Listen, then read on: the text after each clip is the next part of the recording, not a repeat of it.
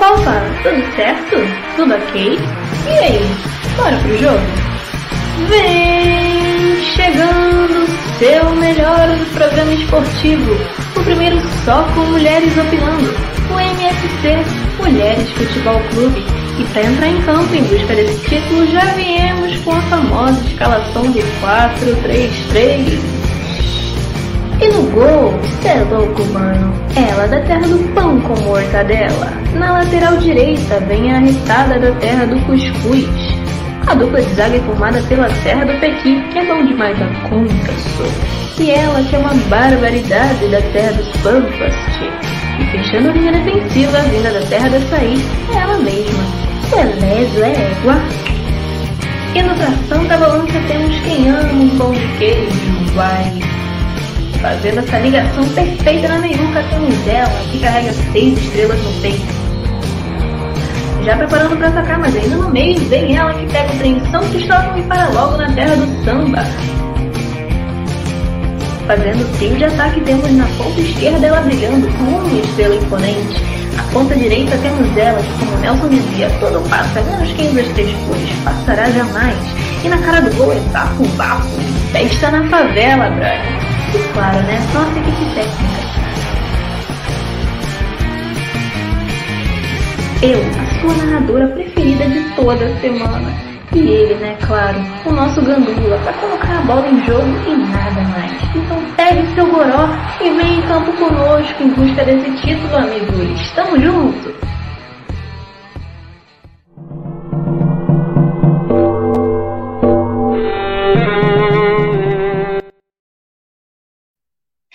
Gente, desculpa pelos transtornos, mas estamos aqui 100%.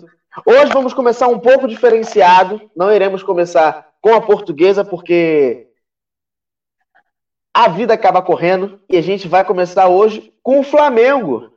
Com o Flamengo que, por incrível que pareça, por mais que esteja ganhando, por mais que esteja subindo na tabela, o, o, bastidor está dando mais problema do que o time em campo.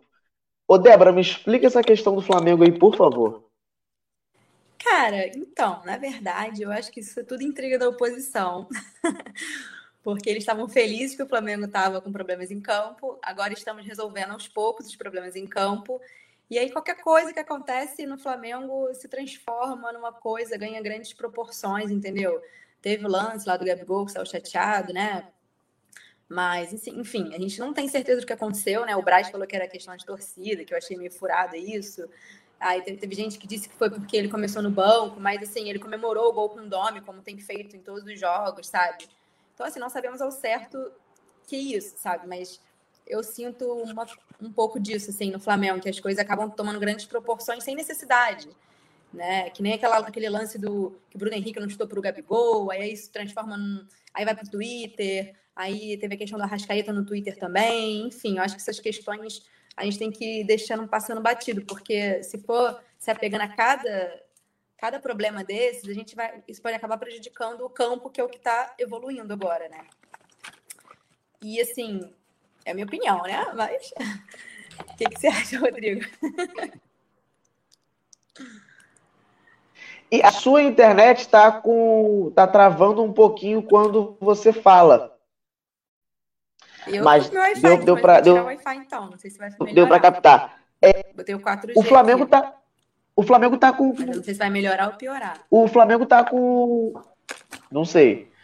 Mas o Flamengo tá com problemas agora de, de, de desfalque por lesão, né? O Pedro Rocha se ferrou, né? Nino, ouvi, tá, você falou do Pedro Rocha, é isso? Isso. É, ele, pelo que eu vi, ele, ele foi afastado para tratamento, vai ficar pelo menos 30 dias longe, né, coitado? Depois de tanto tempo, sem ter uma chance, começou a entrar agora e vai. Deu um azar agora de, de se contundir.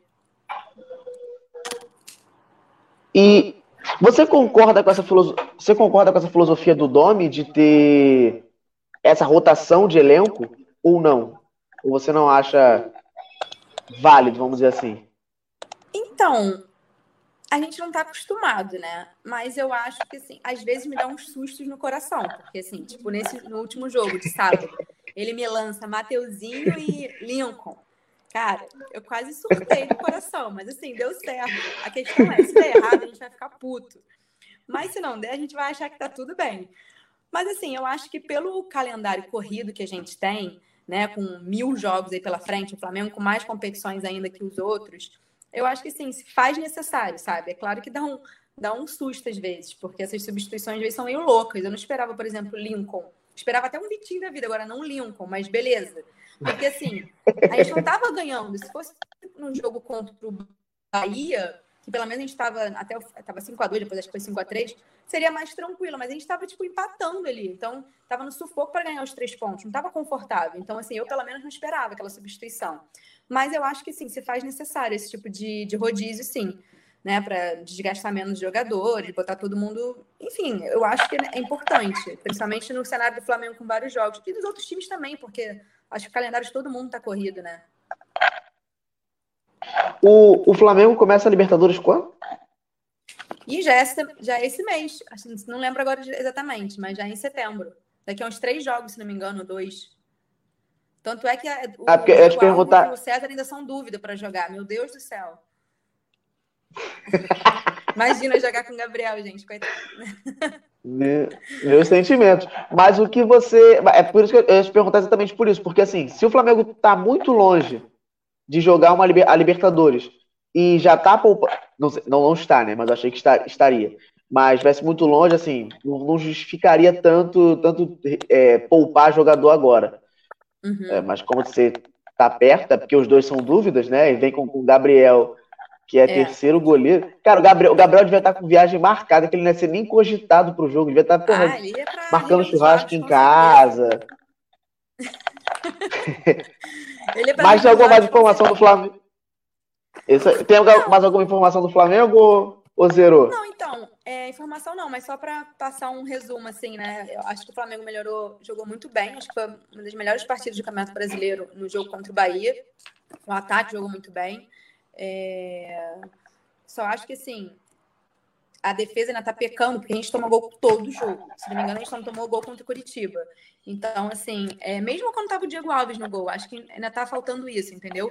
Eu tinha pontuado na semana passada que a gente tá criando muita chance e não fazendo. Além disso, agora que tá sendo mais grave, porque pelo menos a gente tá fazendo um ou outro para garantir, tá sendo que a gente tá sempre tomando gol, sabe? E isso não pode prejudicar a gente lá no final, né? Na questão do saldo de gols e tudo mais. Ajustar isso, ainda mais com o Gabriel no gol, impedir ao máximo que os adversários cheguem, né? Porque ele não é um cara que passa segurança ainda, ele é, ele é um menino e tal. Então, pontuar isso. Já o jogo contra o Fortaleza já foi um jogo mais duro, né? O Flamengo saiu ganhando logo no início, com uma pintura do Everton Ribeiro, que foi pô, um golaço, que inclusive ele está inspirado nesses últimos dias, né? É, e aí depois a gente tomou. Um psicopata na frente do gol. Oi?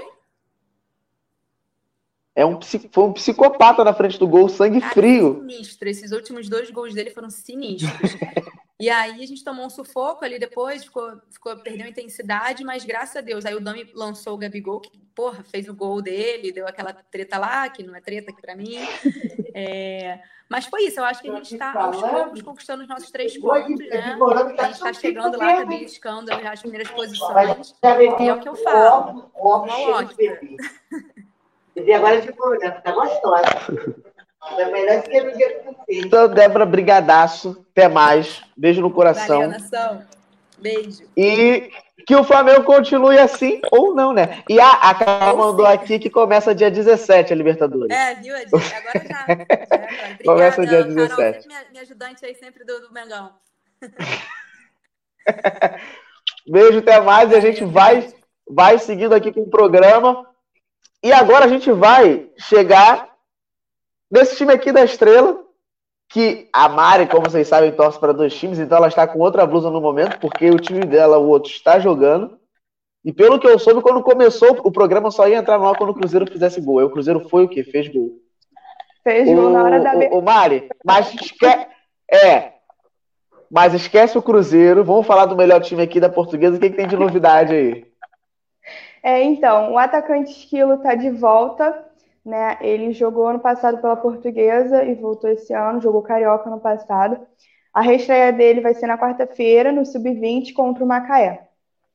É, como todo mundo já sabe, né? Falo em todos os programas, É, começou o melhor mês do ano, que é o mês da estreia da portuguesa na Série D do Brasileiro, é, dia 19, contra o Toledo. Né? A gente teve um jogo treino contra o Laria no sábado e ganhamos de 3 a 0. Dois gols do atacante André Silva e um gol do meia PK. É, e teremos um jogo treino na quarta-feira contra o Gonçalense e no sábado contra o Arte Sul.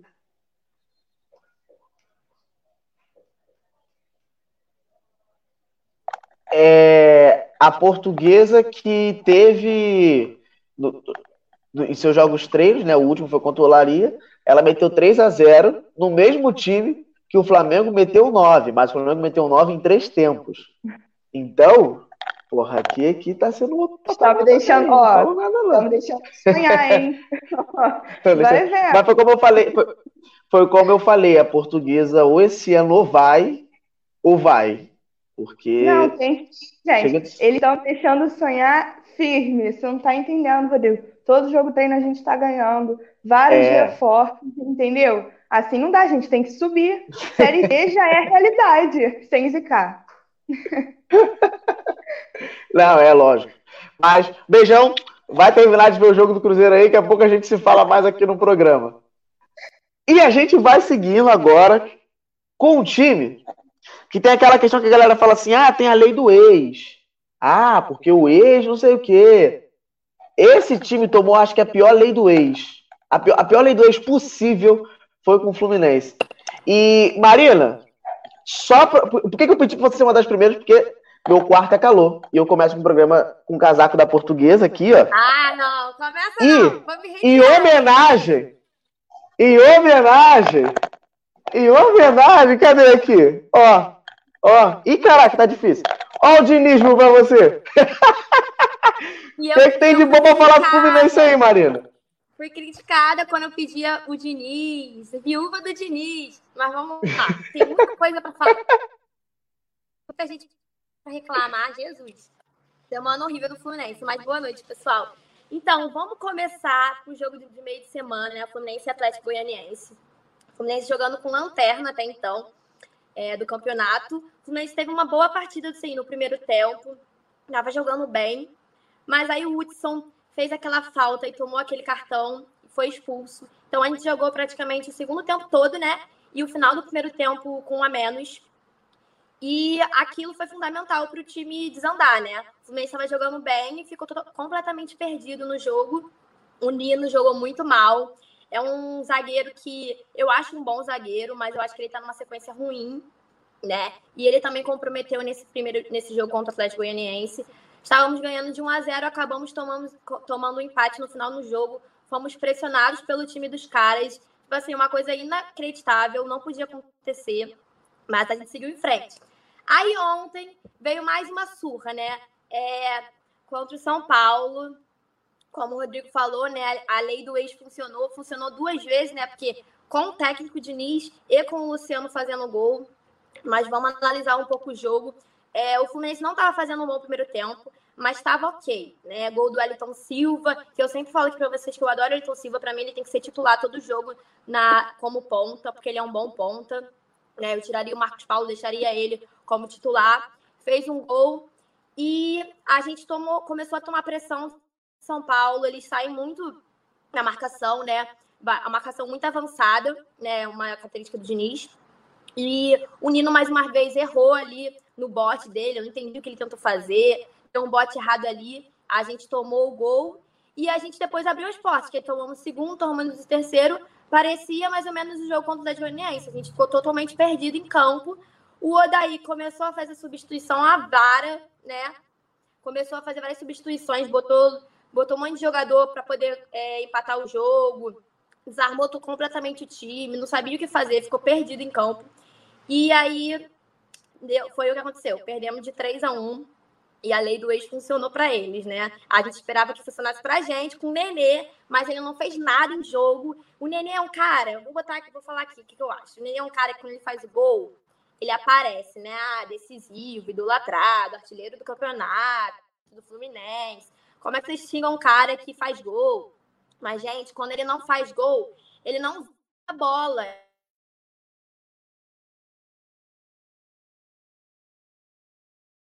Trava o ataque. É um cara que não acrescenta em nada. Tem que esperar ele fazer um gol. E, e não é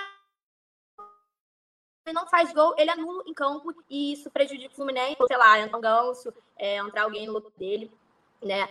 Então, isso para falar. E uma notícia hoje de manhã que eu já acordei já com dor de cabeça, que eu já tava pé da vida com o jogo, já acordei com mais pé da vida ainda, foi a venda do Evanilson o Fluminense só tinha 10% em cima do jogo e 20% de vitrine, né? É um jogador de xerém, mas teve todo um trâmite lá que ele foi vendido pro Tom Bense.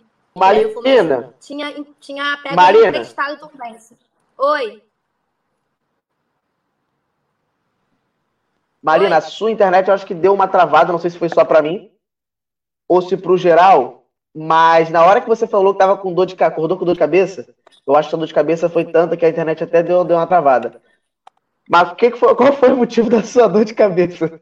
Fala aí de novo que a internet deu uma travada aí. Tá bom, vou repetir.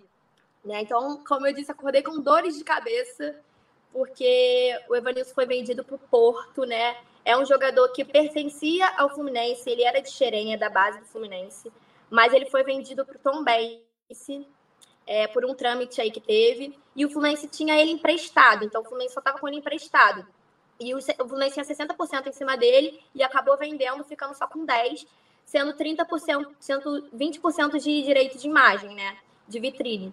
E ele foi vendido, era nosso centroavante principal, né? O Fred, ele tá ali de reserva para entrar às vezes, ele é nosso centroavante principal, e a gente ficou sem ele agora, ele já não joga o Fla-Flu, ele foi, vai diretamente para Portugal, e é um grande problema isso, né?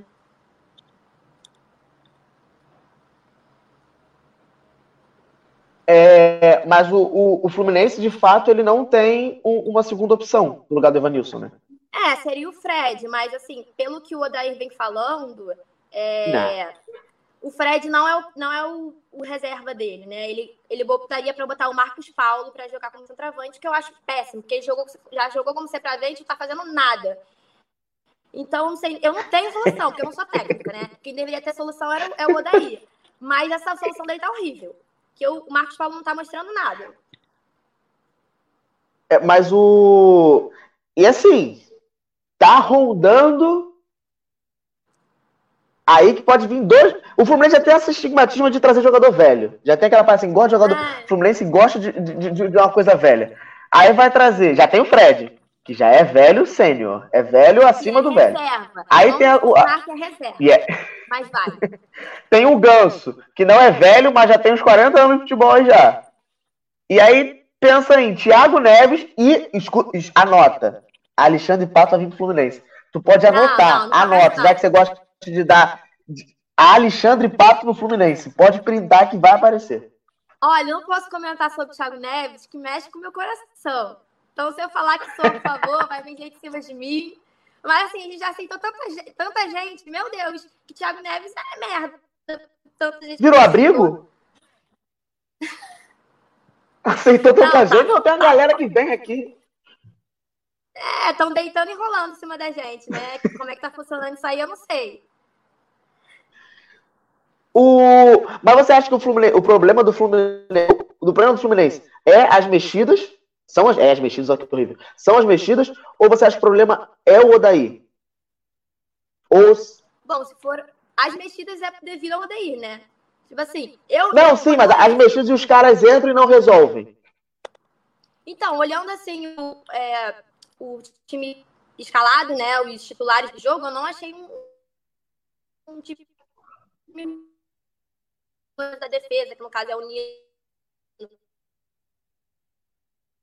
prejudicou muito. Tanto que eu falei que os dois jogos botam totalmente na culpa dele, né? Então, se, se eu acho que se ele tivesse numa fase boa, de repente isso não ia estar acontecendo, mas o Odaí também, né? Escalar Marcos Paulo, aí começar a mexer, querer botar um monte de atacante sem meio de criação, fica complicado. Mas o. Então, mas você acha que o Fluminense tem melhor ou você acha que, que é só rezar? Não, acho que tem melhor Porque, assim, só vai jogando bem. A gente jogou bem contra o Atlético Paranaense, jogamos bem contra o Figueirense, contra o Vasco. Eu acho que o time, os jogadores sentiu, principalmente o Nino, o, o, time se perdeu muito e o Adair, não sei o que aconteceu, ele foi jogar, jogou o Nenê de ponta de novo, que ele não estava jogando, os, os times que a gente estava ganhando, o Nenê estava jogando no meio, então ele voltou a botar o Nenê de ponta, ele desarmou completamente o time. Então, para mim, a crítica principal no Odaí é isso, ele ficar desesperado, desarmar completamente o time. Entendi. Então, um beijão. Até daqui a pouco a gente se fala mais. Em sua homenagem hoje no programa, tá? Você não é tricolor? Você pediu pra vir de tricolor. Estou de tricolor. Vocês estavam reclamando da minha cores. Isso aqui que é tricolor. Beijão. Até daqui a pouco. E a gente vai, a gente vai seguindo com o time mais, mais eclético do futebol brasileiro, que eu acho que seja. Porque hoje eu vi uma foto que tinha o, o Calu, que é de Costa do Marfim, Honda, que é, que é do que é do Japão, aí tinha o Babi, que é de Macaé, um cara que é de Santa Catarina, um outro maluco que é não sei da onde, e por, e aí, por vai. aí, vai. O, o, o, Renata, Renata, me fale, me um, pouco um pouco sobre o Botafogo, Botafogo aí. O que, que tem, que, que tem, que, que tem que de bom aí? O Honda estreou. estreou. E aí, boa noite, tudo bem? Então, o, o Calu parece que estreou o Honda, né? É, no, no partida contra o Coritiba no meio de semana, já o Honda já teve uma atuação totalmente diferente do que ele vinha tendo. É, não que eu achasse que ele estava jogando mal, mas que ele ainda não estava aparecendo muito assim no time. E eu acho que a chegada do Calus, assim, mais próximo, jogando um jogador de qualidade mais próximo dele, ele já mudou muito a atuação dele, né?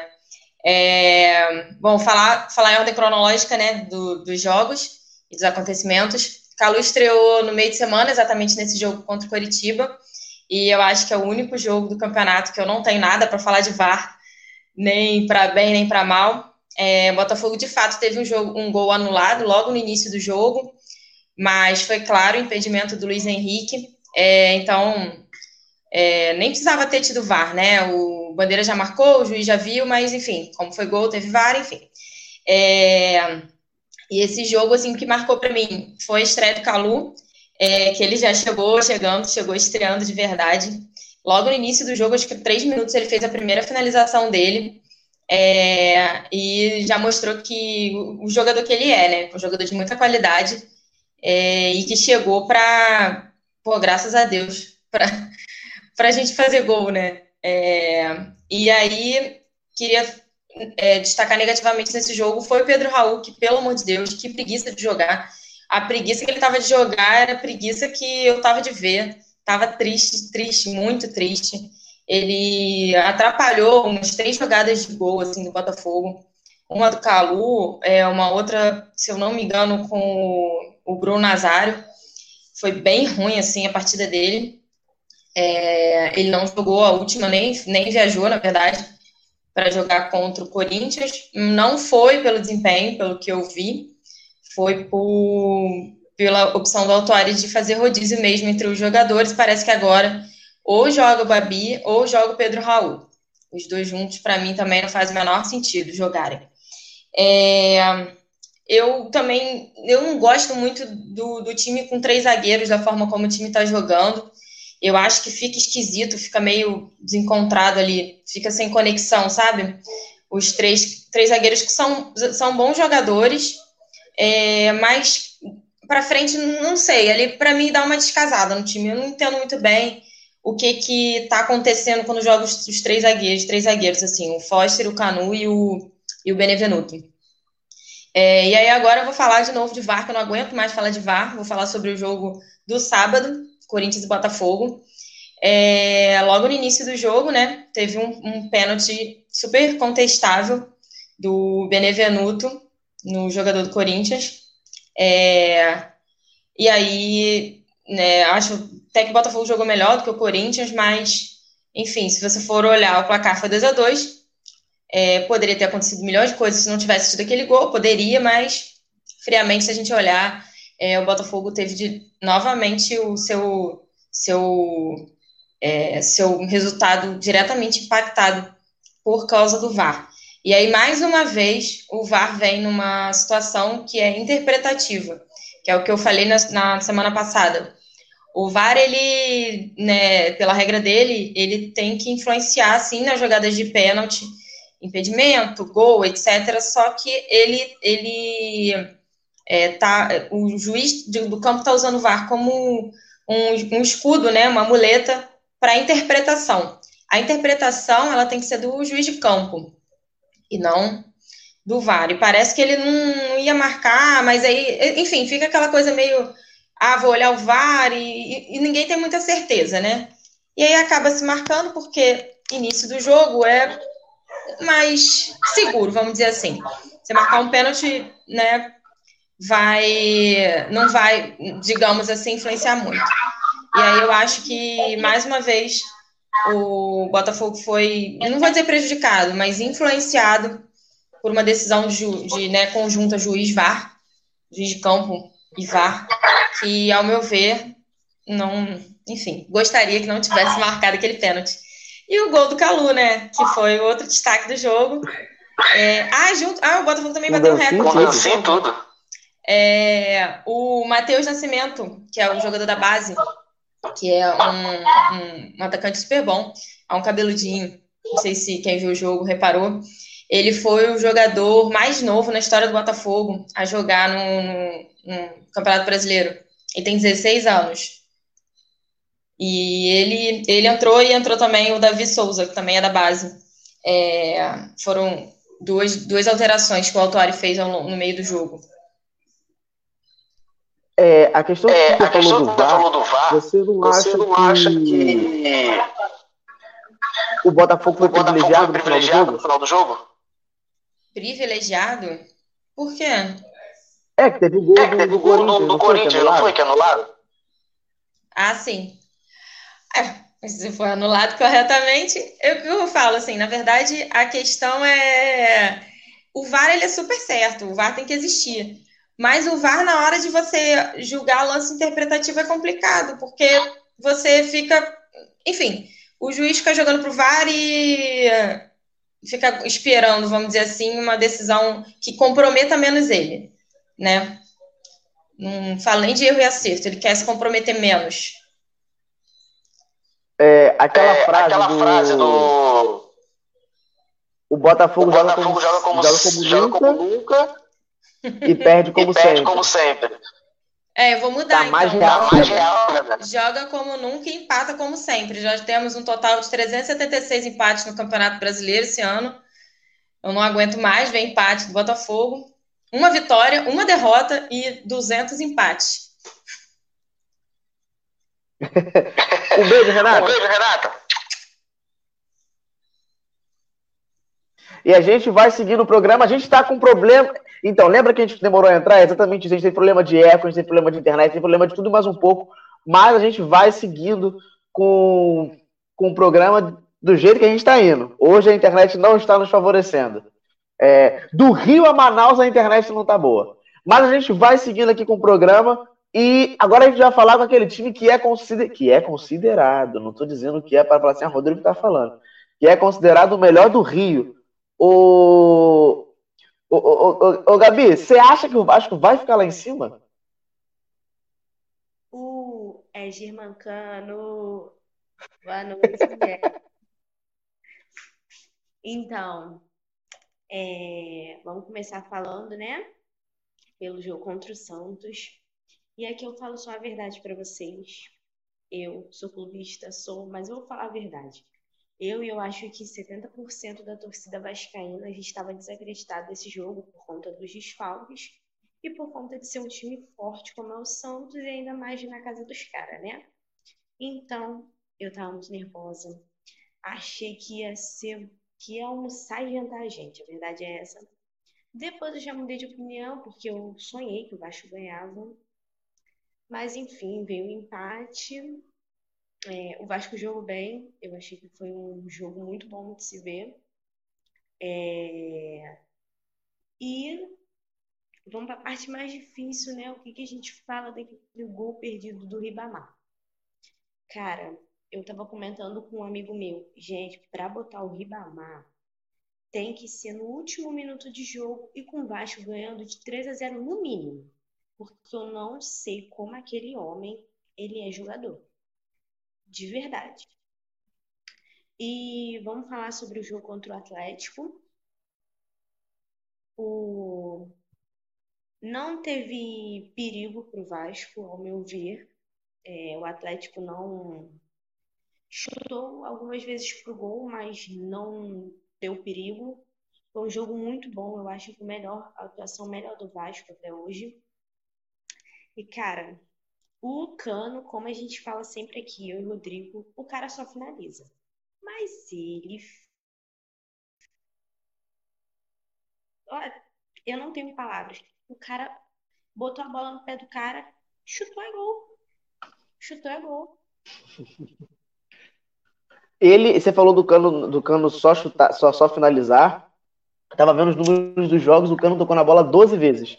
Deu um chute pro gol. Um chute. Ele não deu passe, ele não deu cruzamento, ele não cabeceou, ele não roubou bola, tomou um drible e fez um gol. Foi isso que ele fez.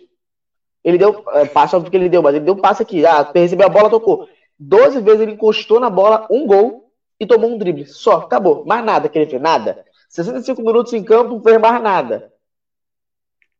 Cara, um cara surreal. Eu nunca vi isso na vida. A bola, juro, juro. A bola chega no pé. Eu acho que, tipo. Eu, cara, que aproveitamento é esse? Realmente, ele não faz nada. Eu sempre falo isso aqui, eu sempre concordo nessa parte com você, eu sempre falo. Ele não faz nada, mas quando a bola chega no pé dele, não faz, cara. O, o Vasco, você acha que ele tá, tá se dando. Você acha que o Vasco está se dando bem por causa mais do. É, é, talvez do técnico mesmo ou a questão dos jogadores? E a internet da, da Gabi acabou dando uma caída, eu acho. Gabi? Ô, gente, tá ótimo de internet. A internet está ajudando a ver essa gente. O Vasco tá melhor mesmo por causa do técnico ou os jogadores têm lá suas qualidades? Tipo o Benítez, que, que joga muito. E vamos dar uma saída da Gabi aqui, a gente vai levando na sequência, daqui a pouco a gente volta com a Gabi. E agora, já que a gente chegou aqui, né, acabou os times do Rio, vamos dar uma passada no Nordeste.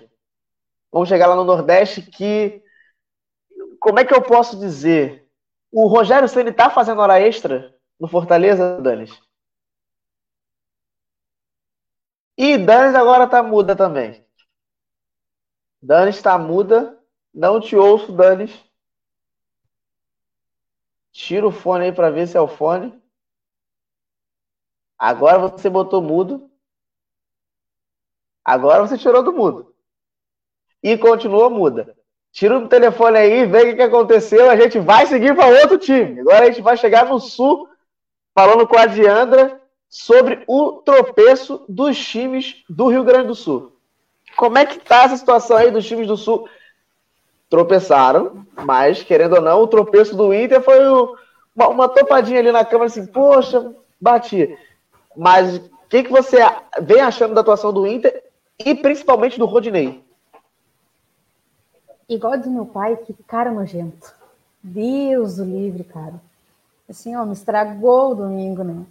Mas o Inter, esse tropeço não era para existir, porque tá o time aí que não dá para dizer que não tem uh, entrosamento e tudo mais. Não, não é justificável. E esse tropeço, o Inter tá vendo aí os adversários chegarem, né? O São Paulo, o Atlético ali já na, na cola deles. Agora, os próximos jogos, nós temos, se é o que, que a gente nós queremos, mas se é o que eles querem, eles têm que fazer igual o Tchatcho pede, uh, exige nos, uh, nos treinos, e para também sair essa mídia negativa de cima dele, porque ah, é que tem muito aquela coisa de ah, o, o, apesar do Cudê, apesar do Cudê, nada, o Inter tá, tem um time bom, só que chega na hora do jogo, chega na pressão, eles não fazem o que ele pede, o que ele exige, e acaba que cai em cima dele. Então, foi o último jogo foi aquele literalmente toma lá da cá, um gol para cada lado, um gol anulado para cada lado, um pênalti para cada um, uma falha para cada goleiro. Foi um jogo assim, ó, bem uh, toma lá da cá. Então, não tem aquela coisa Teve o pênalti que estão reclamando, o Inter também vai entrar com. mandou uma carta uh, reclamando de um pênalti não marcado para o Inter. A torcida está pé da vida com o Rudinei, porque foi uma falha assim, ó, ridícula, foi ridícula. E o Abel, no primeiro jogo dele, né, pra, entrou no segundo tempo ali para teste de febre e já deixou uma, já causou uma boa impressão, mais do que o, que o, que o Rodinei, né, que o cara entrou no primeiro jogo, tava com tava ali sem, sem saber, porque ele sim dá para dizer que não tem entrosamento com o time e já salvou o Inter de um gol, entendeu? Já deixou uma boa impressão ali. Uh, provavelmente contra o Ceará, que, que é o próximo adversário, ele já entra jogando no primeiro tempo. E o Ceará também vem com bastante desfalques, né? E creio que seja essa a pegada que o Inter vai fazer para seguir na, na liderança do campeonato, aproveitar, né, desfrutar do fato do, do Ceará estar tá, tá com, pouco, com vários desfalques, né, e seguir. E o Cudê, no final do jogo, saiu loucaço, reclamando que é inadmissível tudo que aconteceu ali no, em campo, né? E ele agiu como grande parte, eu acho, dos colorados, como se o Inter tivesse perdido a partida. Porque para mim o jogo de ontem foi uma derrota, entendeu? De tudo que o Inter vem treinando, de tudo que, que vem sido exigido e o Inter entregar aquele jogo ali, para mim aquilo ali foi uma derrota, entendeu? não critico nem o momento a revolta dele, estou com ele nessa. E a boa notícia é que né, o Thiago Galhardo vem aí fazendo o nome dele, e agora no mês de agosto ele foi o eleito do melhor jogador uh, no campeonato.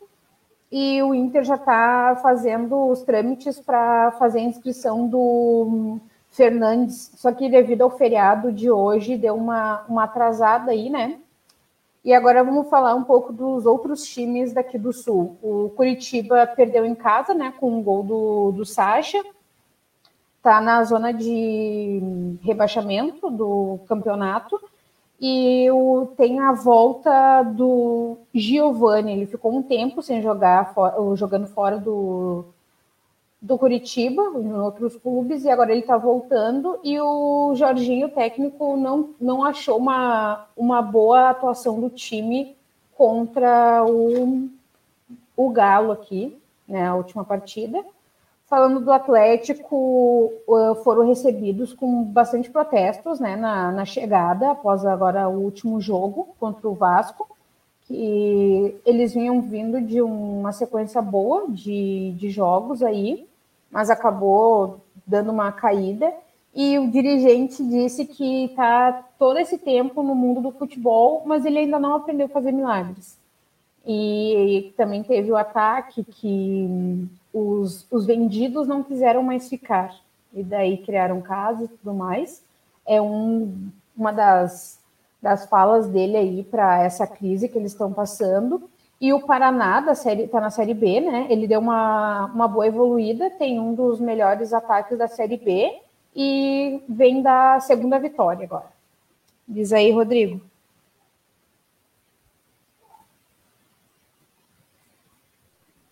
Voltei que para piorar até o meu tripé deu chabu. Então o celular está apoiado em outro lugar. Mas a gente ah. vai seguindo. Um beijo de Andra. Beijo. Até daqui a pouco. agora a gente vai voltar aqui para falar com a Gabi, que a internet agora dela melhorou. E, Gabi, a pergunta que eu, que eu ia te fazer era se o Vasco está sendo uma surpresa no campeonato ou isso de fato é mostrar um trabalho. E você está muda. Continuou muda. O pessoal hoje não quer falar. O pessoal hoje está trabalhando com silêncio. É a voz do silêncio no MFC hoje. Seguiu, muda. Daqui a pouco eu volto com você, Gabi. Agora a gente vai lá para Manaus, que antes do programa começar, eu sei que estava com a internet ruim, mas vamos torcer para que a internet tenha melhorado. Ô, Carol, você está me ouvindo? Você me ouve? Você fala para eu te ouvir? Estou ouvindo você. Você está me ouvindo? Meu Deus, é, é, é um avanço. Vamos lá. É, a Série D começou para a maioria dos times do Norte, né? Isso. Começou a pré-série D para o Nacional, mas ele acabou perdendo. Eles jogaram contra o de Paraná, teve uma derrota de 2 a 1 Foi algo que abalou muito o elenco, o técnico deles até relatou isso, mas a volta agora no dia 13 de setembro na Arena da Amazônia, eles esperam recuperar o resultado. Já pela Série C, o Manaus jogou contra o Ferroviário em Fortaleza, é, empatou em 1 a 1 no final, foi um jogo bem sofrido, mas tendo em vista que o Ferroviário é o líder do grupo deles, eles levaram esse empate mais como uma vitória, assim, porque é, seria bem difícil ganhar deles em casa. Um jogo bem no sacrifício, foi bem no final que eles conseguiram empatar. Falando do futebol feminino, o Iranduba perdeu para o Flamengo de 3 a 1 com isso agora ocupa a 11 posição no, na lista de classificação para a próxima fase. Como eu falei no jogo passado, o Iranduba não tem pretensões de passar para a próxima fase, apenas de não cair para a Série A2. É, no mais, é isso por aqui. Rodrigo. É, o Matheus Andrade aqui, ele até comentou que os gols foram do Watchman e do Jack Chan. Não foi do Jack Chan, isso aí é mentira. Tem o Jack Chan no Nacional. Eu vi o jogo, tava vendo o jogo porque eu gosto muito do Nacional. Não tem, Jack, tem o Jack Chan no Nacional, mas não foi gol dele, foi gol do Ivanilson, Ivanildo, uma coisa do tipo. Isso. Mas assim, eu não estou muito otimista por, por, essa volta do Nacional, não, sendo bem sincera pelo que eu vejo por aqui. Eu acho que vai acabar sendo eliminado na cara, primeira fase mesmo. Cara, vendo o jogo, eu vi, vi. Falta do que fazer, né? Domingo tem Fluminense e São Paulo, tem uma que eu fui ver de Paraná e Nacional. É, o time dos dois são muito ruins. É muito ruim tudo. O campo era ruim, os times eram ruins. O, o, o Gi Paraná, com o goleiro machucado, não conseguiu fazer gol. O goleiro, acho que nem podia pular, a coisa deu um problema no goleiro do Gi Paraná. O gol do Gi Paraná foram os dois de pênalti. Então, enfim, foi aquele famoso jogo do desespero. É, beijar o Carol, daqui a pouco você falar do Cruzeiro, que tá jogando. Quanto está o jogo do Cruzeiro? Tá 1x0 pro Cruzeiro com gol do milagre, né? Pro Marcelo Moreno fazer um tá gol, só sendo milagre de Deus mesmo. Beijão, até daqui a pouco. É, agora a gente vai voltar pro Nordeste. Vamos já no Nordeste. Agora eu acho que a voz da Dani sai. Eu acho que a Dani ficou sem palavras porque o Rogério Senna não está correspondendo à vontade da torcida. Será que foi isso, Dani? Tá me ouvindo agora? Diz que sim, por favor. Agora eu tô te ouvindo, agora eu tô te ouvindo. Então, Rogério Senna tá fazendo hora extra ou tá tranquilo? Não, tá tranquilo, tá tranquilo. Longe disso, graças a Deus. É, acho assim, o Fortaleza não vem para de rotas, né? Perdeu na rodada anterior pro rival por 1x0 e perdeu pro Flamengo, né? Lá no Maracanã. É, falando racionalmente, né? É uma derrota, digamos que esperada, né? E mais o time fez um bom jogo, né? Não jogou mal contra o Flamengo, fez um bom jogo, acabou tomando um gol muito cedo. Cinco minutos a gente tomou um gol, até não deu nem tempo, eu nem vi o gol, né? Tava nem vendo o jogo ainda. E aí a gente acabou tomando 1 a 0 mas conseguiu reagir. O Oswaldo fez uma ótima partida, é, sofreu o pênalti, né, que o Juninho converteu, e o próprio Oswaldo ainda colocou uma bola no travessão um pouco tempo depois de ter feito o gol de empate. Né, fez um bom jogo, uh, acho que o problema maior foi o Rogério achar que dava para ganhar, né, quando o Flamengo ficou com um jogador a menos. Ele achou que dava para ganhar o jogo, acabou colocando o time muito para frente e expôs demais a defesa. A defesa do Fortaleza, que já é normalmente muito exposta, ele expôs demais. Acho que errou na substituição, quando ele tirou o Ronald, que cansou, para colocar o Felipe, né? Porque o Felipe ele é morto. Ele, o Ronald estava cansado, o Felipe ele já entra cansado, né? Então dava para ele ter colocado talvez o Derlei, né? Que é um zagueiro, mas onde você colocar ele joga. Então, na jogada do gol do Flamengo, inclusive, foi uma jogada de contra-ataque. Fortaleza estava no ataque, acabou que o Frangapane perdeu o gol e no contra-ataque o Flamengo fez, né? Os, os volantes acabaram não acompanhando o Gabriel, né? E você deixa o Gabriel sozinho na cara do gol, ele não vai desperdiçar. E acabou que marcaram mais o Lincoln do que o próprio Gabriel, né? E isso custou um ponto, né? Acho que ter voltado de lá com pelo menos um ponto na bagagem já era muito importante. Mas o Rogério gosta sempre muito, gosta muito de vencer. Então, acho que ele se arriscou demais e a gente acabou pagando caro por isso, né? Então, na próxima rodada, a gente pega o, o esporte, né? Espero ganhar, porque é um jogo de seis pontos, né? O esporte que é o nosso adversário direto ali. E tem que ganhar porque a, a, sequência do Fortaleza já é muito complicada. A gente tem Santos, Inter e Grêmio na sequência.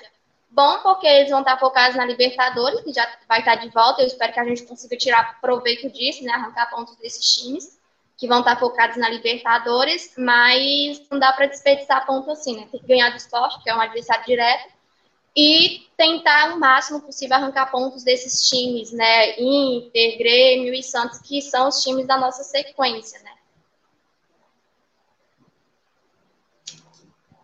É, Diandro, não sei, se, não sei se você está sabendo. Diandro, ó, Danis, não sei se você está sabendo, mas tem uma campanha em, em São Paulo para o Rogério Senna ir para o Corinthians.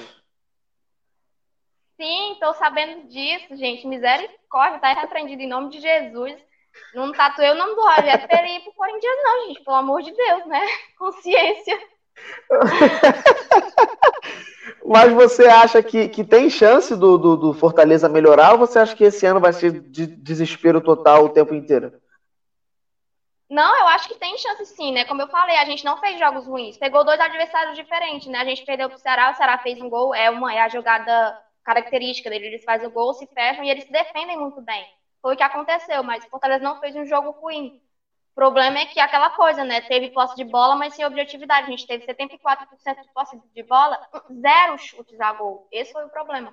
Né? E contra o Flamengo, não. Contra o Flamengo, a gente já deu uma, já jogou muito bem, né?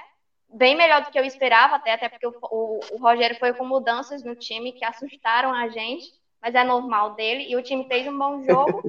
Né? Então, eu acho que sim, dá para a gente fazer um bom, bom, campeonato ainda, né? Tem o Ronald que foi muito bem na partida, segundo jogo dele que ele jogou muito bem.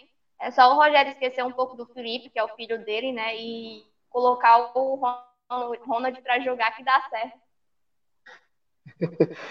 E você, então, assim, a questão do, da, da, organização do Fortaleza. Esse ano o Fortaleza joga mais nada, além do brasileiro, né? Só a Copa do Brasil. E tem o Campeonato Cearense, que as ah. finais estão marcadas para o dia 30 de setembro e dia 15, mais ou menos, de, do próximo mês. É Fortaleza e Ceará?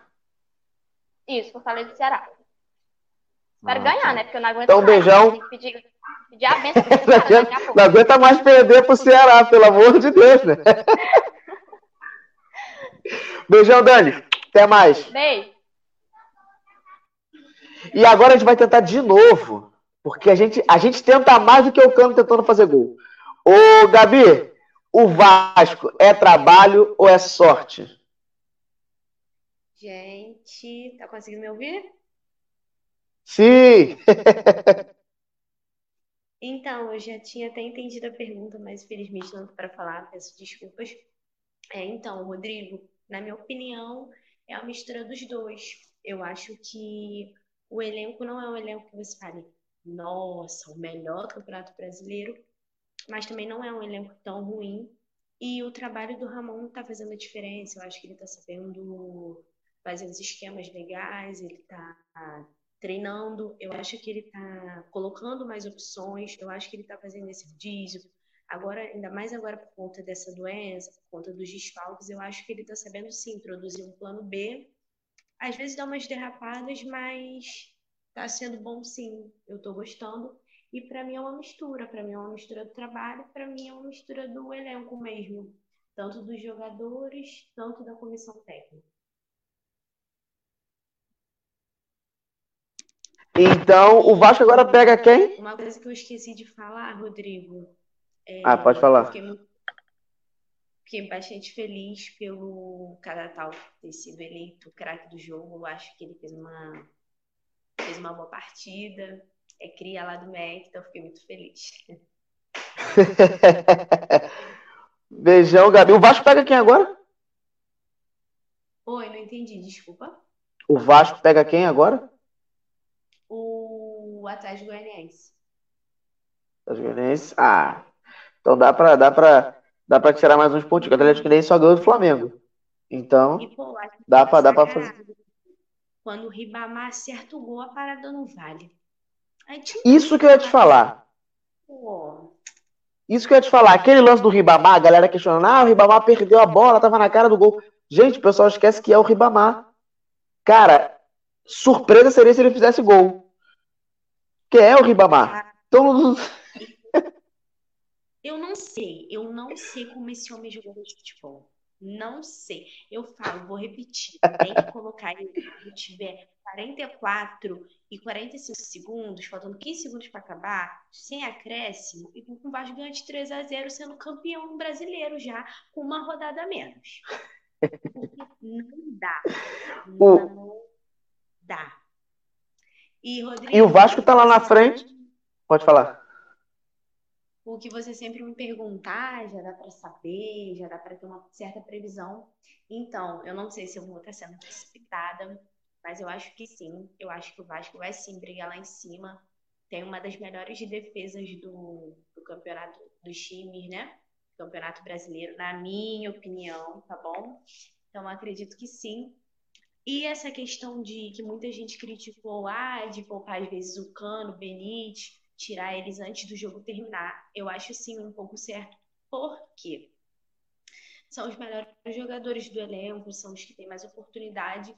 Então, eu acho sim que não deve botar os dois para jogar os 90 minutos, não.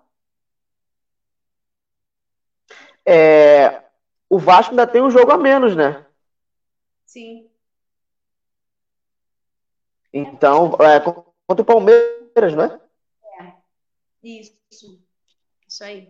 Então, eu tô bem confiante, sim. Bem feliz com o desempenho. E é isso. São essas nossas notícias. um beijão.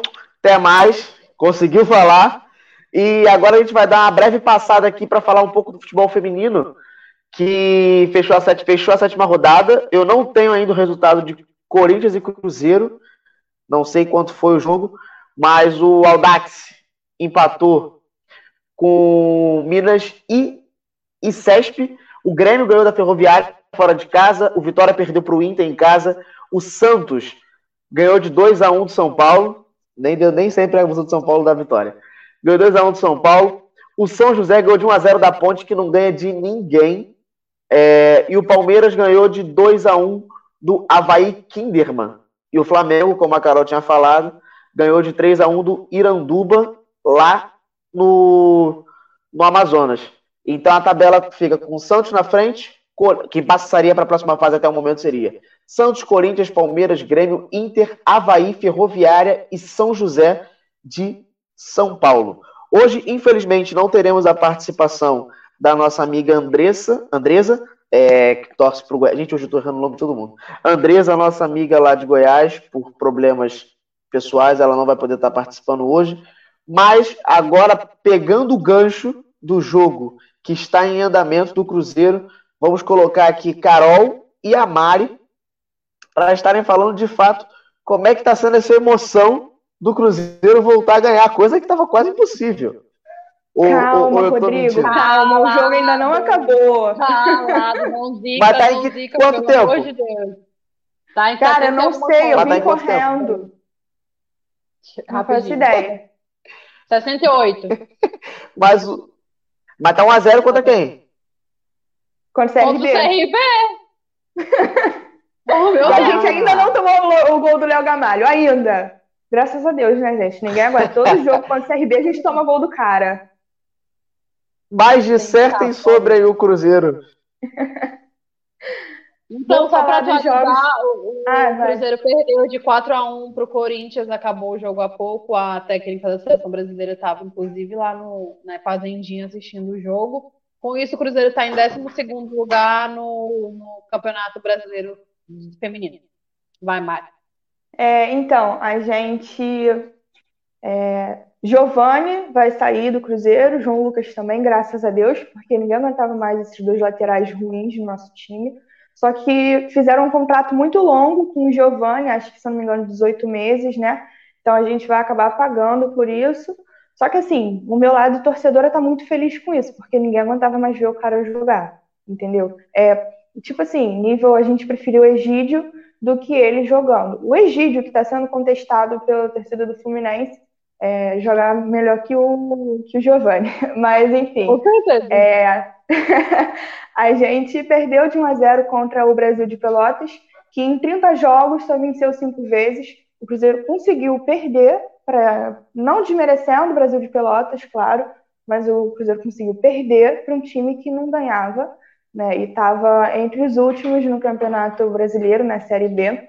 A gente está jogando agora contra o CRB, tá 1 a 0 Cruzeiro, gol de Marcelo Moreno, que eu é, pessoalmente critiquei no começo do jogo. Falei que o Anderson era muito teimoso por escalar o Marcelo Moreno de novo, e o Henrique também. E outra coisa, o Henrique não dá mais, entendeu? É, desde que ele voltou, o Cruzeiro perde. Ele já não é bom jogador, já não estava jogando bem há um tempo. E depois do que ele fez com o Cruzeiro, na situação que o Cruzeiro estava, a torcida já não quer mais ele, entendeu? Então eu não acho que seja coincidência o Cruzeiro estar perdendo todos os jogos com o Henrique em campo. Mas pelo menos não está jogando junto com o Ariel Cabral, porque essa dupla junta não dá certo. O Regis acabou de entrar no jogo, que era um jogador que a torcida estava pedindo. É, enfim, né? Vamos ver no que vai dar. Eu estava vendo o jogo agora, o Cruzeiro, eu acho que o Cruzeiro está melhor que nos outros jogos, entendeu? É, mas o Anderson continua sendo muito teimoso. Demora para substituir. No jogo contra o Brasil de Pelotas, ele demorou muito para substituir. É, e foi que acarretou na nossa derrota, porque talvez se ele tivesse substituído antes, o jogo teria mudado de cenário, mas enfim. É, o nosso próximo jogo vai ser contra o Vitória na sexta-feira, às nove e meia. O Cruzeiro, com esse resultado agora, sai da zona de rebaixamento, que até ontem a gente estava na zona de rebaixamento, e com esse resultado a gente sai da zona, com empate ou com a vitória, claro. Com a vitória, o Cruzeiro está em 14, é, ainda precisa vencer, acredito, uns quatro jogos para poder entrar na zona de classificação. Então, o problema da, da, liberação desses jogadores é justamente o, o a gente já está com muitos problemas na justiça do trabalho, né? Acredito que vai ter mais problema com eles. Deles eu só desaprovo o Wellington, porque eu acho que é um jogador que poderia render ainda bem pra gente, ele é um atacante bom pelos lados.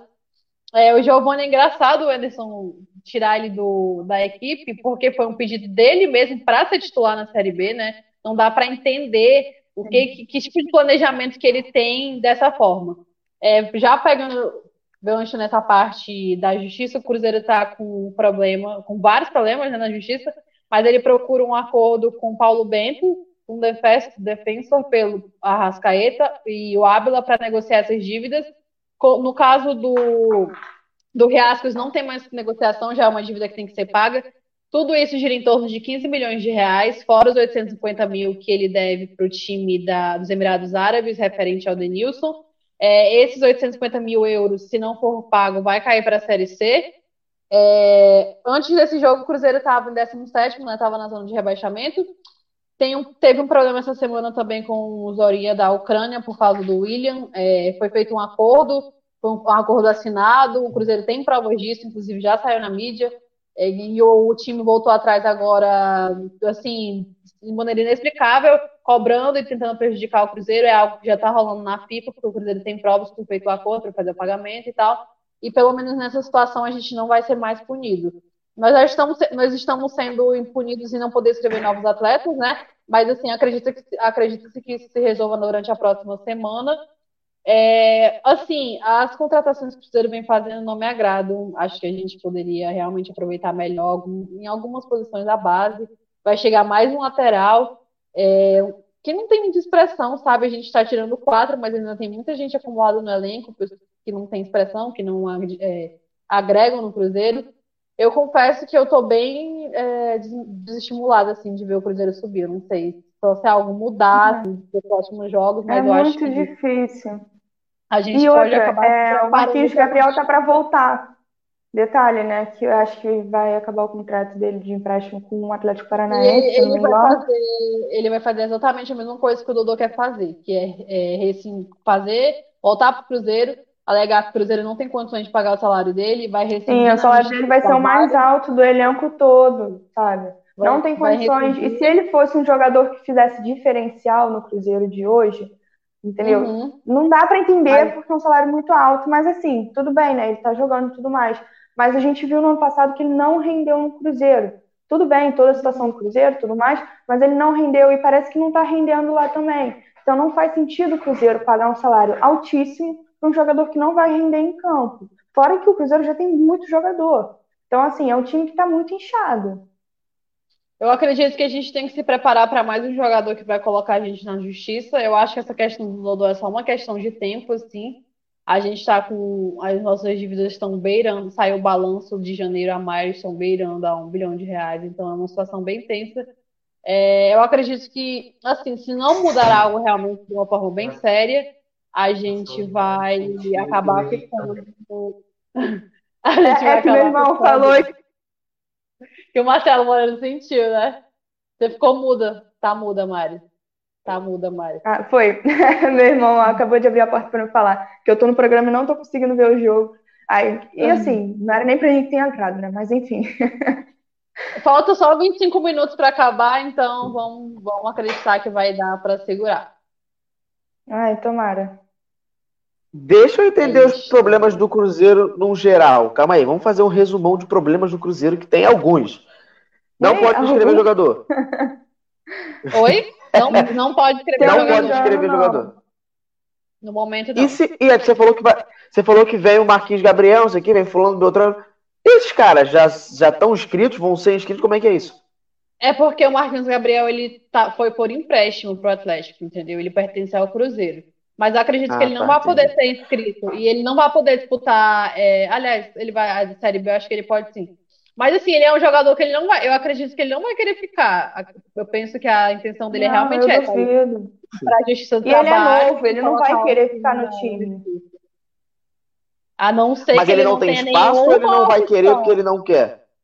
Não, ele não dois. tem dinheiro para pagar ele. E ele também não tem espaço, ele é muito caro, ele não faz nada de diferente, nada de Assim, ele não é um jogador, é o que eu tô falando, ele não é o diferencial do time, entendeu? Se ele fosse, é, seria justo pagar um salário, é, assim, alto, né? Só que o Cruzeiro não tem dinheiro para isso. O salário que ele tem é um salário altíssimo, altíssimo. E o Cruzeiro já está cheio de dívida. Não vale a pena você pagar um salário desse para um jogador que não vai fazer diferença no time.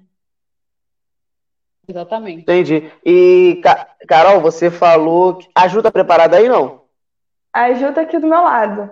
Tô só esperando ah, então ela beleza. chegar aqui, a hora dela, e eu vou pro, pra ver o jogo. ah, show. Só vou finalizar o Cruzeiro aqui rapidinho. De que o Cruzeiro, a, a Carol falou que o Cruzeiro tá brigando para não cair. E ela fez uma conta que em três, quatro rodadas o Cruzeiro já tá na briga para subir e finaliza Sim. com. Eu acho que esse ano não dá. Qual é, qual, qual, é o seu sentimento é de verdade? Assim, o que, que, você É o Cruzeiro, Rodrigo. É porque, assim, é, a, a, gente até se vencer as próximas quatro rodadas, chega na, na classificação para subir. Mas a gente não vai vencer as quatro próximas rodadas, eu tenho certeza disso. É muito difícil. Desculpa, mas eu sou muito, eu sou muito, assim, pé no chão com o que eu vejo do Cruzeiro jogar, sabe? Eu não vejo. A mas mesma, não tem como ser. A Mari tá vendo o jogo do Cruzeiro e eu tô vendo o jogo do Raptors muito puta aqui. A mesma coisa que eu vejo no Raptors hoje, eu tô vendo no Cruzeiro. Não tem vontade de vencer, entendeu? É, parece mas o Raptors todo... tá na, na, numas quartas de final, não é? Tá numa semi, mas não importa, é campeão, tem que passar pra final, não Cruzeiro? pode estar perto que tá. Ah. Não, mas o interessante é que o Marcelo Moreno, na entrevista, é, no intervalo, né? Como ele fez o gol, ele fez, é, deu entrevista e tudo mais. Ele toda hora é, como é que diz a palavra? Tipo, ele toda hora exaltando o Anderson Moreira e parece que o elenco gosta dele, mas não dá. O Anderson Moreira é muito teimoso, não tem como ele botar o Henrique sempre como titular. E até poucas rodadas atrás, o Henrique era capitão. Como é que você coloca um jogador que saiu do Cruzeiro na situação que a gente estava e botar ele de capitão? Como é que explica isso? Não explica, é porque, entendeu? Assim, não explica. O Anderson, como eu falei desde o começo, ele é um Mano Menezes sem triunfo, né? Ele é, é assim, ele não assume que o time tá mal. Se ele chegasse e falasse assim, é, a gente não tá jogando nada, a gente não tá jogando nada, o time tá ruim. Mas não, ele falar, tá tudo certo, daqui a tipo, algumas rodadas a gente vai conseguir. Só que a gente tá vendo é que tipo não tá. Abel Braga da vida. Que não vai Você lembra das entrevistas? Gente, é, é o Abel Braga. Entendeu? O Abel Braga perdia, então, falava, nossa, o estádio é lindo. Nem, gente, não é assim. É, uma outra, uma outra dúvida que eu tenho é que assim, não tem torcida. Nenhum jogo, nenhum jogo tem torcida. Isso pro São Paulo foi bom, porque não, não botou pressão em cima do Diniz, o Diniz ficou e, querendo ou não, no momento, tá dando bem aspas certo. É, pro, São, pro Corinthians a mesma coisa, tá segurando o Thiago Nunes, o fato de não ter torcida, a galera tá pressionando menos. Palmeiras, a mesma coisa. Você acha que o Cruzeiro não ter torcida ajuda para não ter a pressão de que, ó, tá dando chabu, esse time tá ruim, pelo amor de Deus, você é muito ruim, você não agarra, você não chuta, você, sabe? Tem isso ou não? Não tem uma coisa organizada que foi essa semana lá conversar com eles, não. entendeu? Não lembro qual foi, mas eles foram lá na, na toca conversar. Só que assim, eu tô não vendo dá, a Tem que pichar um muro. Eu sou adepto, tem que pichar um muro. Tá acontecendo a mesma coisa do ano passado, entendeu? E assim, essa, essa, essa, gestão veio, ah, diferente, não sei o quê, moderna e tal. É um novo cruzeiro. Que eu tô vendo de diferente é o marketing deles, que realmente é muito bom. Mas assim, a essas alturas do campeonato, eu acho que eles tinham que ter feito um contrato com o Anderson Moreira de resultado, entendeu? Se ele não tem resultado, sai fora. É o que você faz com, com um cara, por exemplo, Thiago Neves, né? Já pegando o gancho só para falar mal dele, que eu não podia esquecer de falar mal dele. E um dia desse postou que não tinha interesse em voltar para o Cruzeiro, porque estava super bem no Grêmio, tá? E o Grêmio chutou a bunda dele porque não queria renovar o contrato e o contrato dele era de produtividade. Não jogou nada contra o esporte, já saiu fora. Isso é uma gestão séria. Porque o presidente ele passou por cima do Renato, que o Renato botou ele debaixo do braço e falou: Meu filho, vou criar. Não importa se tá jogando mal ou não, vou deixar ele, ele ganhando o dinheirinho dele no banco, entendeu? Isso que devia acontecer, porque você pega um técnico que é limitado. O Anderson Moreira é limitado. Ele não fez nada no Ceará. Foi, se eu não me engano, foi o último time que ele estava. Limitado, retranqueiro, pediu uns jogadores nada a ver. Dali, esse ele não tem nem noção de de ele pediu um lateral, já tirou o lateral da equipe, foi o pedido dele, o cara é muito ruim não sabe fazer um cruzamento. Eu acho que assim, tem que, é, tem que o Rogério Senna também sair logo do Fortaleza pra gente chamar logo ele de novo. Eu acho que só o Rogério Senna pra dar jeito no Cruzeiro. Não tem o mínimo. Ai, gente, cara, eu acho coisa. que o Rogério não volta pro Cruzeiro nem se tiver muito dinheiro. Não, é muito difícil. Outra coisa, o presidente tá muito preocupado em fazer live para agradar a torcida e tá pouco se ferrando para a situação do Cruzeiro. Porque não é possível um presidente chegar e falar assim, não, que eu não acho que as coisas se resolvam assim, que é tirando o técnico. Realmente, se a gente tirar o Anderson Moreira, a gente vai ter que pagar a multa. Só que a questão é, ou você dá um jeito, entendeu? Você tem que responder, você tem que dar resposta para a torcida, porque não adianta, a torcida vai pressionar. A gente está na Série B, é um time grande, entendeu? Está entre os maiores do Brasil, indiscutivelmente, não tem como discutir isso e a gente vai continuar mais um ano na Série B no centenário, eu acho isso um absurdo. E ele está preocupado em fazer live, não, vamos fazer uma mega live agora. Gente, pelo amor de Deus, cuida do time, entendeu? E dá uma satisfação para a torcida, porque assim não dá. E foi... Até, até porque foi... a torcida tá bancando muito essas dívidas. A torcida vem, vem comprando ingresso, né? Nos jogos. Gente, camisa 3 vendeu a rodo agora. A torcida então, assim, sem dinheiro aí... comprando camisa. Pediu-se muito que a gente abraçasse é, a nova gestão. Ok, estamos abraçando, mas o que, que a nova gestão está fazendo pelos torcedores? Nada, só dando mais raiva.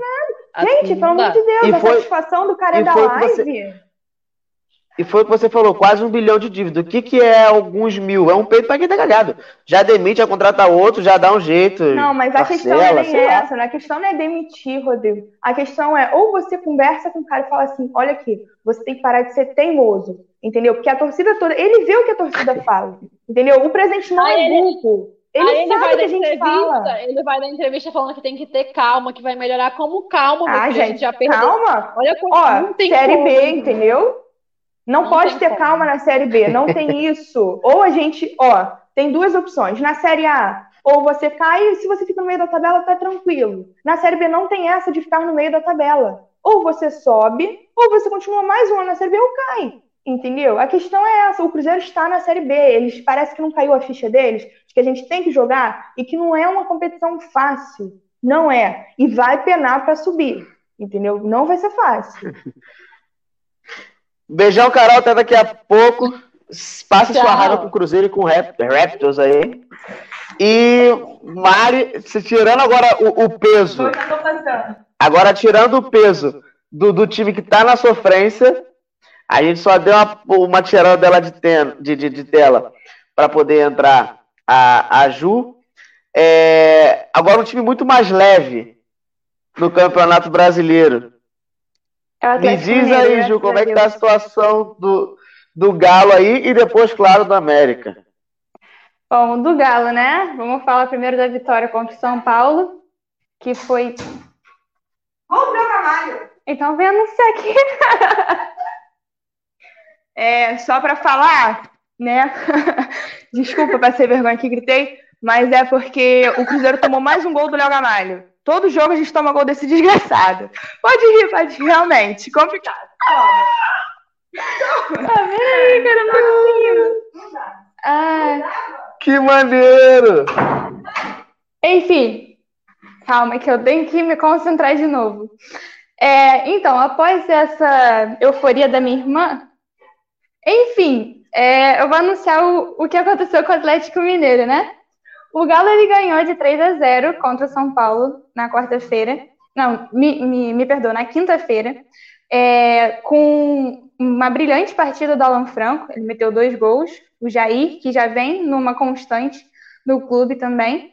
E eu vou acrescentar o Júnior Alonso, que é um, um zagueiro para mim que é super é super centrado, ele é super concentrado naquilo que faz, ele tem domínio daquilo que ele faz e está conquistando, acho que, o coração de todos os torcedores do Galo.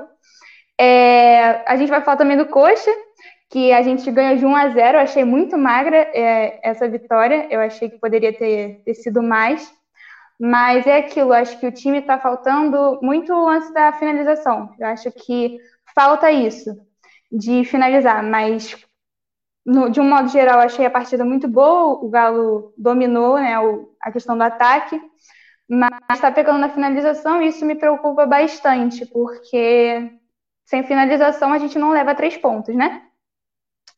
O Bruno Silva está é, tá sendo negociado novamente com a Chape, porque não está nos planos do São Paulo, então vai ser uma peça que vai ser inútil, então é melhor vender, na minha opinião, e está certo. Agora, a felicidade dos torcedores é o Natan, que está voltando, é, já está voltando a, a treinar e tudo mais, e é bem provável que ele volte a jogar de fato é, contra o Bragantino, na, não, não contra o Santos, mas contra o Bragantino, que está próximo. E isso deixa a torcida muito feliz, porque eu acho que a gente sente muito a falta do Natan no, no desempenho do time de um modo geral. Acho que ele faz muita falta. É, a notícia do dia mesmo foi o, o Everson, o goleiro do Santos, foi negociado por 6 milhões, mas a ida do, do Zé Wellington, o nosso volante, para lá. E eu acho, se eu não me engano, o Santos está com 50% dos direitos econômicos dele. É, por um lado, eu acho 6 milhões muito no Everson, sendo bem sincera. E o meu medo é do São Paulo deixar o Rafael no banco, já que o Rafael tá catando tudo, tá, sabe? Tendo um desempenho bastante é, assim glorioso, digamos. E não sei, acho que não sei se seria uma boa botar o Everson de titular, já que tem bastante ligação com o São Paulo desde a vinda, desde a participação né, do São Paulo no time do Santos. Então, tomara que ele não faça essa cagada, essa burrice. Mas, enfim, vamos ver o que, que vai dar. E a saída do Zé Wellington, que para mim é a melhor coisa dessa negociação toda, porque o Zé Wellington não acrescentava em nada ao time, isso é fato. Então, me deixou bastante feliz. E é isso. Mas em relação aos jogos que a gente vai ter, é... a gente pega o, o Santos na Vila, na quarta-feira às nove e meia, e o Bragantino no domingo às onze da manhã. O lance mais assim complicado do de ser às onze da manhã é que eu não acordo cedo. Então, acho que, sei lá, vou ter que fazer um esforço para acordar para ver o Galo jogar.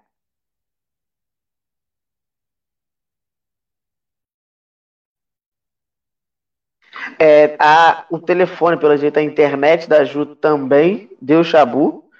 Mas quando ela voltar, ela vai falar do América Mineiro e vai falar do futebol paulista que hoje, hoje não, essa semana começou a parte final da segunda divisão do Campeonato Paulista, que tem São Caetano, Monte Azul, Juventus da Moca, São Bernardo, 15 de Piracicaba, Portuguesa, Taubaté e São Bento. É, primeiro jogo, São Caetano ganhou de 1 a 0 do Monte Azul. Hoje teve Juventus da Moca e São Bernardo 1 a 1 e a Portuguesa perdeu para o 15 de Piracicaba no primeiro jogo, jogando fora de casa. E aí os jogos são a segunda parte é semana que vem e termina tudo na segunda-feira. É, Ju já voltou aqui que eu vi. Pode finalizar seu, sua fala aí, que eu vi que deu chabu na internet aí. Bom, então, agora eu vou falar do Mequinha. Posso rapidamente, não vou atrapalhar, eu prometo. É, em relação ao Mequinha, a gente pode falar que uh, ele estava invicto até então, né? Sem, sem derrota, mas contra o Sampaio Correia deu uma vacilada, perdeu de 1 a 0. E uma curiosidade é a primeira vitória do Sampaio Correia é, na Série B. E isso como? Ele era lanterna, não é mais, por causa do, desse vacilo do Mequinha. Felicidade para os torcedores de Sampaio Correia. E o, Cruz, o, o, o Mequinha, eu estou cismada com o Cruzeiro por causa do gol. Enfim, é, com o Mequinha, o Mequinha assume a quinta, a quinta posição da Série B. E isso já preocupa bastante o, Lisca, porque mantinha lá, né, no quarto lugar e tal. Agora vai ter que ter um trabalho redobrado em relação a isso. E isso já vem pressionando mais, porque, querendo ou não, eles sempre buscam voltar para a Série B, para a Série A. Nossa, eu tô, tô confundindo hoje. Enfim, é, falando do, do, elenco, de um modo geral, temos o Mateuzinho, que é um, um jovem promissor do, do Mequinha, que está sendo negociado, se eu não me engano, para o Santos, por 3 milhões. O Mequinha pediu 3 milhões nele, só que eles tinham uma dívida com o Santos em relação ao volante do Nizete, né? Leandro Donizete. Então, eles estão querendo abater esse preço para 1,8 milhões. Né, abater o preço e vender por 1,8 milhões, mas não tem nada certo, nada concreto. Eles ainda estão negociando. Então, sendo os próximos capítulos ao longo do, dos próximos programas. É, e o Mequinha vai pegar agora, né? Se eu não me engano, na quarta-feira, isso mesmo, o Paraná, pela Série B. E na semana que vem a gente vai ter ele já na, na Copa do Brasil, né? Que ele se classificou e pega a Ponte Preta. E eu acho que é isso que eu tenho para falar do Mequinha, graças a Deus. e a Ponte Preta que está à frente do Mequinha no momento na série, na série, na série B. E só para já que você falou do Cruzeiro, né? Para dar uma alfinetada aqui legal. O Cruzeiro, o Cruzeiro, o Cruzeiro, semana que vem, ele pega o Vitória, da Bahia, isso. em casa. mas isso aí não é critério de nada, porque tá perdendo pro CRB. É, e o Sampaio Corrêa pega o Operário em casa. Se o Cruzeiro perde e o, e o Sampaio ganha, o Sampaio pode ultrapassar o Cruzeiro. Não, não, não pode ultrapassar, pode empatar. A situação do Cruzeiro está bem crítica no momento, né? Eu, assim, eu vou ser bem sincera, eu sou, eu sou rival e tal, mas é aquilo, eu vejo muito o amor da minha irmã pelo clube, Cruzeiro, né?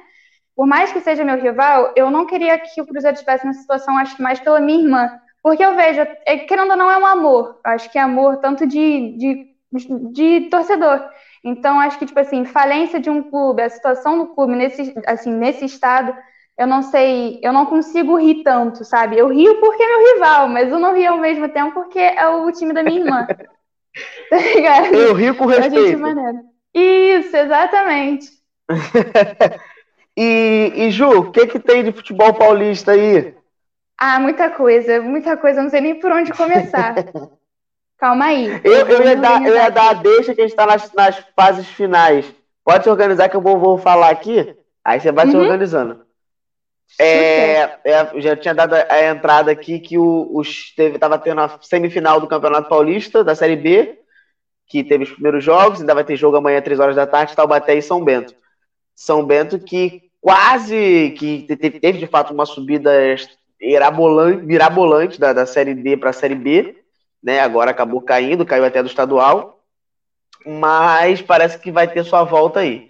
Eu Torço muito para portuguesa, de fato, até porque, óbvio, né? Meu time é português do Rio, acredito, gosto, gostaria muito que a portuguesa de São Paulo desse, desse suas, suas graças novamente. Gosto de São Caetano, gosto da Juventus da Moca. É, então espero que esses times possam estar figurando aí de novo a, a, a Série A do Paulistão. Eu vi que você se ajeitou, então você pode falar que a falha é toda sua. Ai, tem muita coisa para falar. Então vamos começar pelo São Paulo, que perdeu para o Galo nessa semana. Então, o, o São Paulo perdeu para o Galo por 3 a 0. Teve um gol anulado do, do, do, Luciano. E vale lembrar que o Luciano, né, foi, eu acho que uma das maiores contratações do São Paulo nesse tempo, porque o cara, nos jogos que ele fez, ele já meteu três gols e uma assistência. Então já dá para ver que aumentou a confiança do torcedor tricolor no time. Eu acho que isso acaba encorajando bastante o Diniz. Mas é, vale lembrar que eu acho o, time do São Paulo muito apático. Eu acho que quem concordaria comigo é o corneteiro do o maior corneteiro de São Paulo, que é o Rodrigo. Então, Sim, eu terrível, continuo. terrível, terrível. Não vive. Então, continua.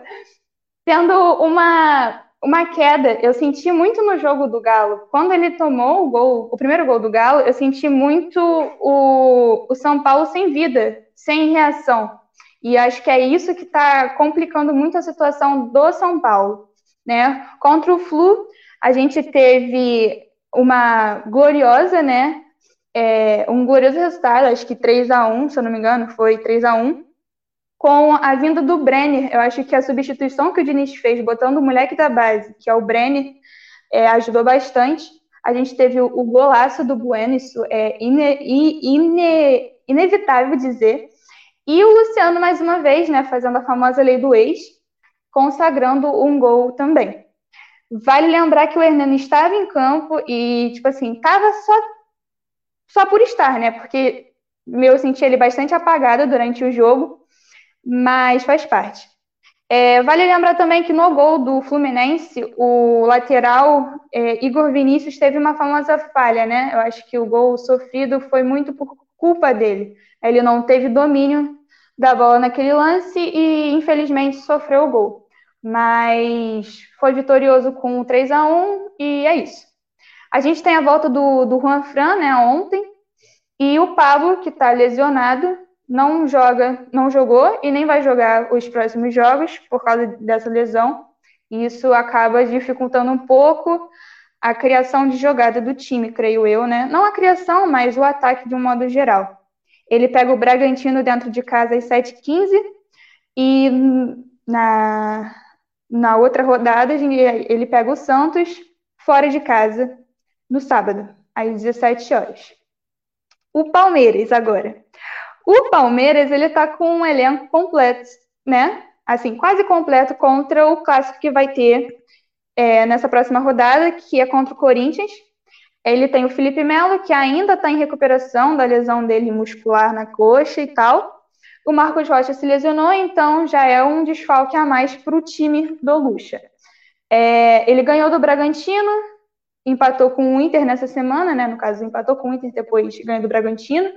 É, vale destacar a atuação do Gomes, né? Eu acho que ele tem, tem ajudado bastante o time e tal. Tanto é que, se eu não me engano, fez assistência no, no, num dos gols. Se eu não me engano, foi no do Bragantino, eu acho. No, gol, no contra o Bragantino. E eu não sei, acho que é válido valorizar a atuação dele nessas últimas rodadas, né? A gente tem o, o Verón decidindo né, a partida contra o Bragantino e acaba aliviando nessa pressão do Lucha, que o Lucha, querendo ou não, ele é meio maluco, então a gente tem que, como, sempre estar tá com o pé atrás em relação ao que ele vai fazer. Eu acho que isso acaba gerando uma confiança maior para o clássico que está vindo. E, e, é isso. O Lucha mesmo falou que o Verón está atuando bastante, assim, de uma, uma, forma bastante positiva e acaba levantando né, a moral que ele tem lá dentro do clube. É, e depois do clássico, ele pega o Sport às 7h45, se eu não me engano, no, sábado ou no domingo. Não sei, mas pega o Sport na próxima rodada. Santos. O Santos, como eu falei, né, tá negociando o Mateuzinho com, com o Mequinha, mas nada certo. Então a gente aguarda esse, esse capítulo aí. O, Everson, que já se despediu da, da galera do Santos, né? Ele tá saindo do time, mas está ganhando o Zé Wellison, que eu desejo até boa sorte para os Santistas, porque, né? É o Zé Wellison.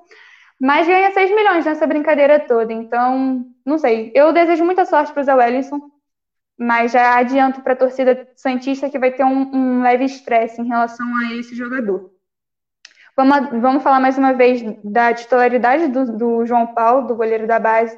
Eu acho que ele atuou bastante bem em todos as, as, os jogos que ele participou.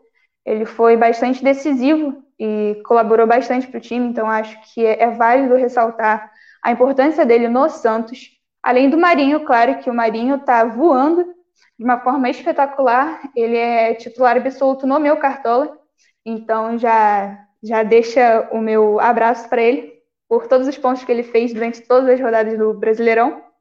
E o Uribe, que tenta a rescisão do contrato, já que não está fazendo nada e está tentando esse, essa rescisão de contrato com o Santos de uma maneira, acho que pacífica, não sei até quando.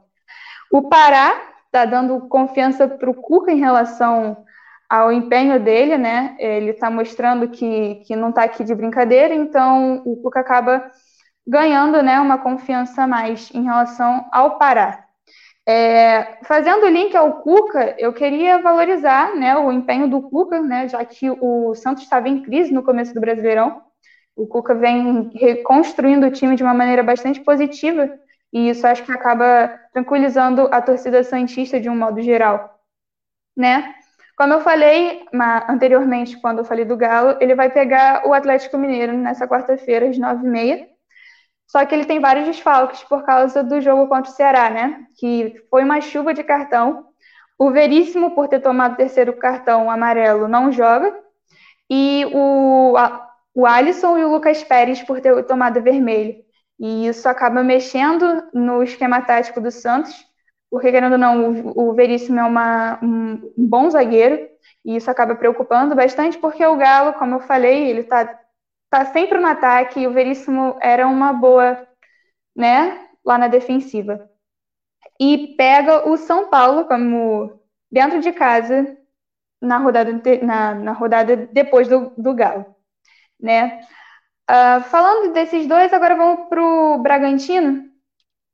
O Bragantino teve a demissão do técnico Felipe Conceição, né? Após várias derrotas no Brasileirão e contrataram o Maurício Barbieri. Acho que eu pronunciei direito o sobrenome dele. Maurício Barbieri ele fez o seu primeiro jogo, mas com derrota. Mas acho que é, aquilo que ele falou até na entrevista, ele sentiu uma melhora no, no clube, né? Numa, na, nas jogadas e tudo mais. E acho que ele, ele, ele, ele afirma, né?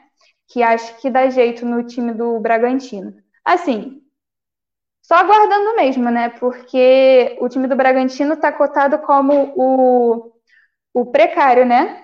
Porque ele investiu bastante, né? Como vocês podem ver, é, foi um, um, time que investiu bastante, mas não está fluindo. Eu acho que tomara que ele consiga, né?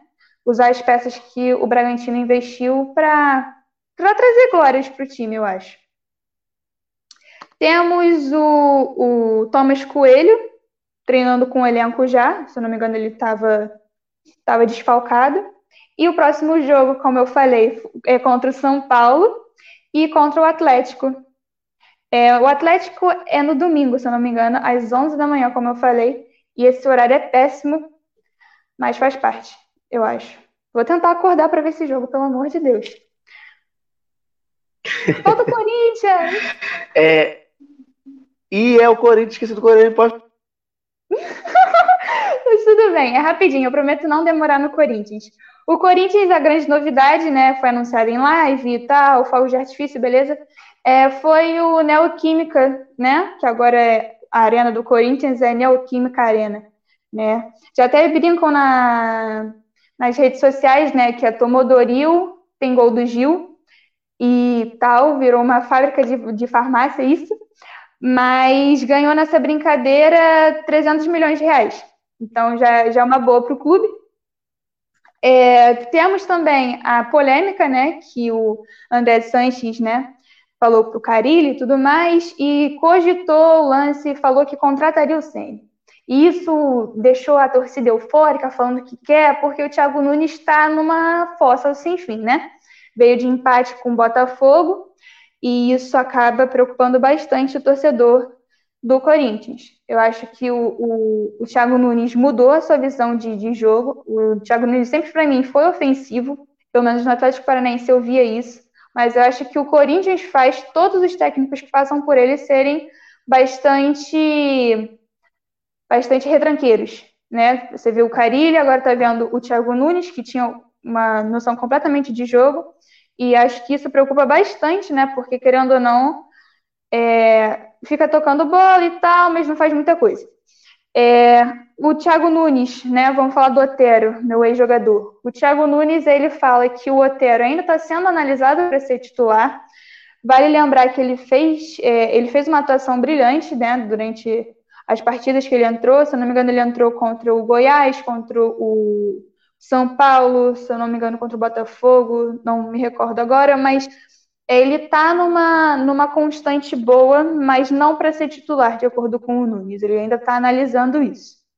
É, temos a volta do Piton, né, o lateral Piton, que se recuperou é, de tudo mais, devido à venda do Carlos Augusto para a Itália, se eu não me engano, e a má atuação do Sid Clay. O Sid Clay vem fazendo uma péssima fase, assim, faz um tempinho, e isso acaba gerando revolta por boa parte da torcida. Já pediram o Piton de volta e o Piton está voltando. É, o Luan tá, tá com lesão muscular e dificilmente vai pegar a... o clássico que vai ter contra o Palmeiras. Então, eles não é, não estão cogitando a vinda do, do, do Luan nesse, nesse jogo. Eu acho que é isso. Já falei tudo. Graças a Deus, muita coisa para falar. então é isso. Quem está acompanhando a gente aqui na rádio, um beijo. É, agora a gente vai para o especial apenas para o YouTube, que agora a gente vai colocar no GTV do Instagram também. Então, pós o programa, sempre vai ter no GTV do lado do, do, do nosso canal no Instagram, arroba mfc.programa esportivo. Um beijão. Quem está no, no, no, YouTube, fica aí que a gente vai continuar o programa. É só para dar uma finalização da primeira parte, mas a gente já volta. E fim de papo! É, gente, o programa acabou. Mas não chorem não. Fiquem calmos, tá? Fiquem tranquilos. Sabem por quê? Porque semana que vem tem mais! Neste mesmo horário, neste mesmo local, estaremos juntos. Nos sigam nas nossas redes sociais, no Facebook e no Instagram, como arroba esportivo. E no YouTube, se inscreva no canal. O show vai começar! Até semana que vem! Fui!